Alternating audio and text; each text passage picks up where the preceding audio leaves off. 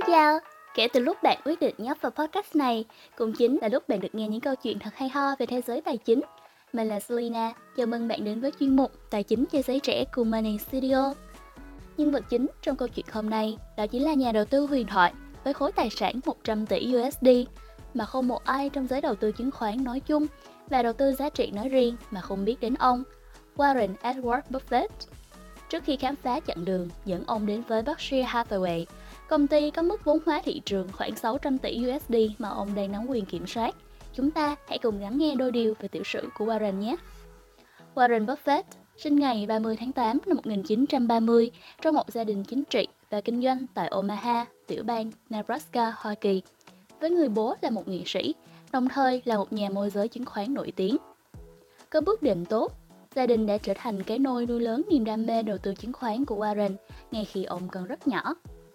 Thương vụ đầu tư chứng khoán đầu tiên của Warren bắt đầu vào năm ông 11 tuổi. Cậu bé Warren khi ấy đã cùng chị gái của mình mua ba cổ phiếu với giá trị khoảng 38 USD trên một cổ phiếu. Mặc dù sau đó giá cổ phiếu đã giảm mạnh, nhưng cậu bé vẫn giữ số cổ phiếu trong tay cho đến khi giá tăng trở lại. Tuy vậy, đây cũng là một thương vụ khiến cho Warren phải nhớ đến suốt cuộc đời của mình về bài học mua và giữ. Vì sau khi bán cổ phiếu đi với giá 40 USD, giá trị cổ phiếu đã tăng mạnh lên đến hơn 200 USD. Cột mốc đánh dấu Warren chính thức bước chân vào sự nghiệp kinh doanh của mình là vào năm 1951, khi ông kết thúc hành trình theo đuổi học vấn không mấy như ý. Công ty đầu tiên trong sự nghiệp của Warren Buffett là của bố ông, với vai trò là một nhân viên kinh doanh mảng đầu tư, trong vòng 3 năm từ năm 1951 đến năm 1954.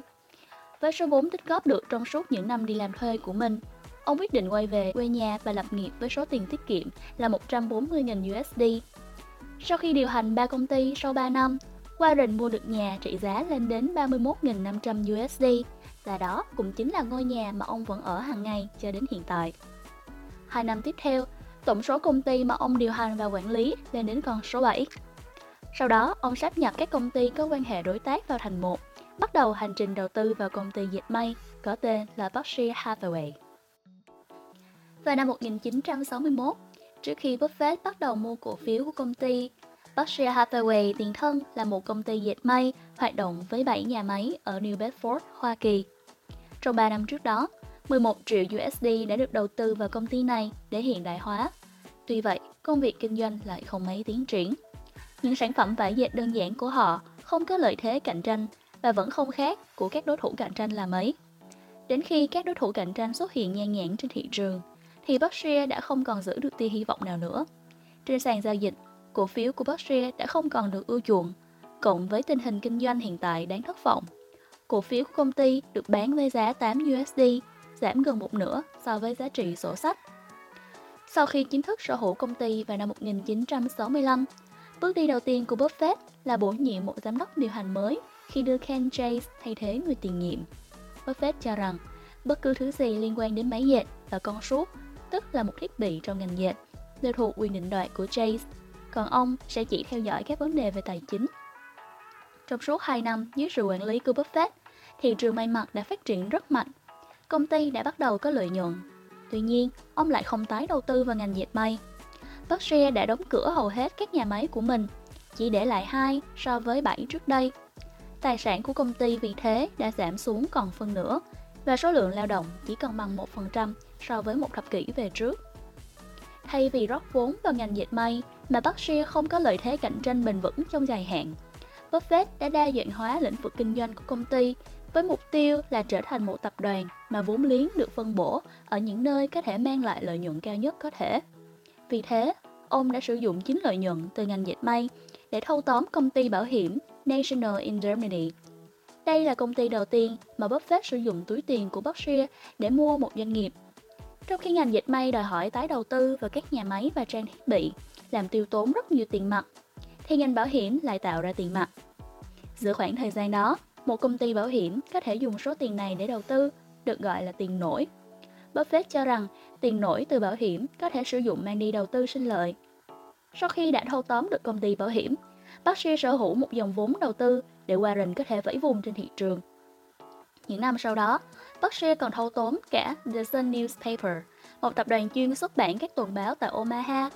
và sau đó là một tập đoàn còn lớn hơn nữa, ngân hàng Rockford. Khi về tay Buffett vào năm 1965, Berkshire là một công ty dệt đang trên bờ vực đổ vỡ. Buffett đã chuyển đổi mô hình kinh doanh của công ty thành một tổ chức hoàn toàn khác biệt so với ban đầu bằng cách mua một công ty bảo hiểm, một ngân hàng, một danh mục đầu tư cổ phiếu. Giờ đây, Berkshire sở hữu 90 công ty con như công ty bảo hiểm Geico và công ty đường sắt BNSF. Kết thúc năm 2020, Berkshire có trong tay số cổ phiếu trị giá 281,2 tỷ USD.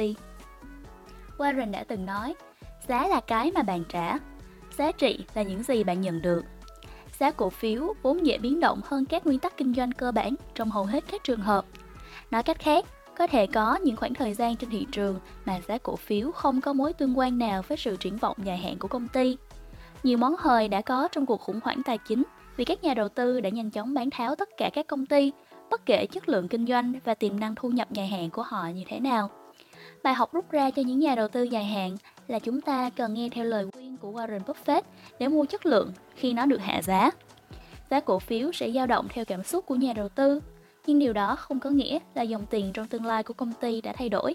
Hãy phân biệt rõ ràng sự khác biệt giữa giá cả và giá trị bạn nha.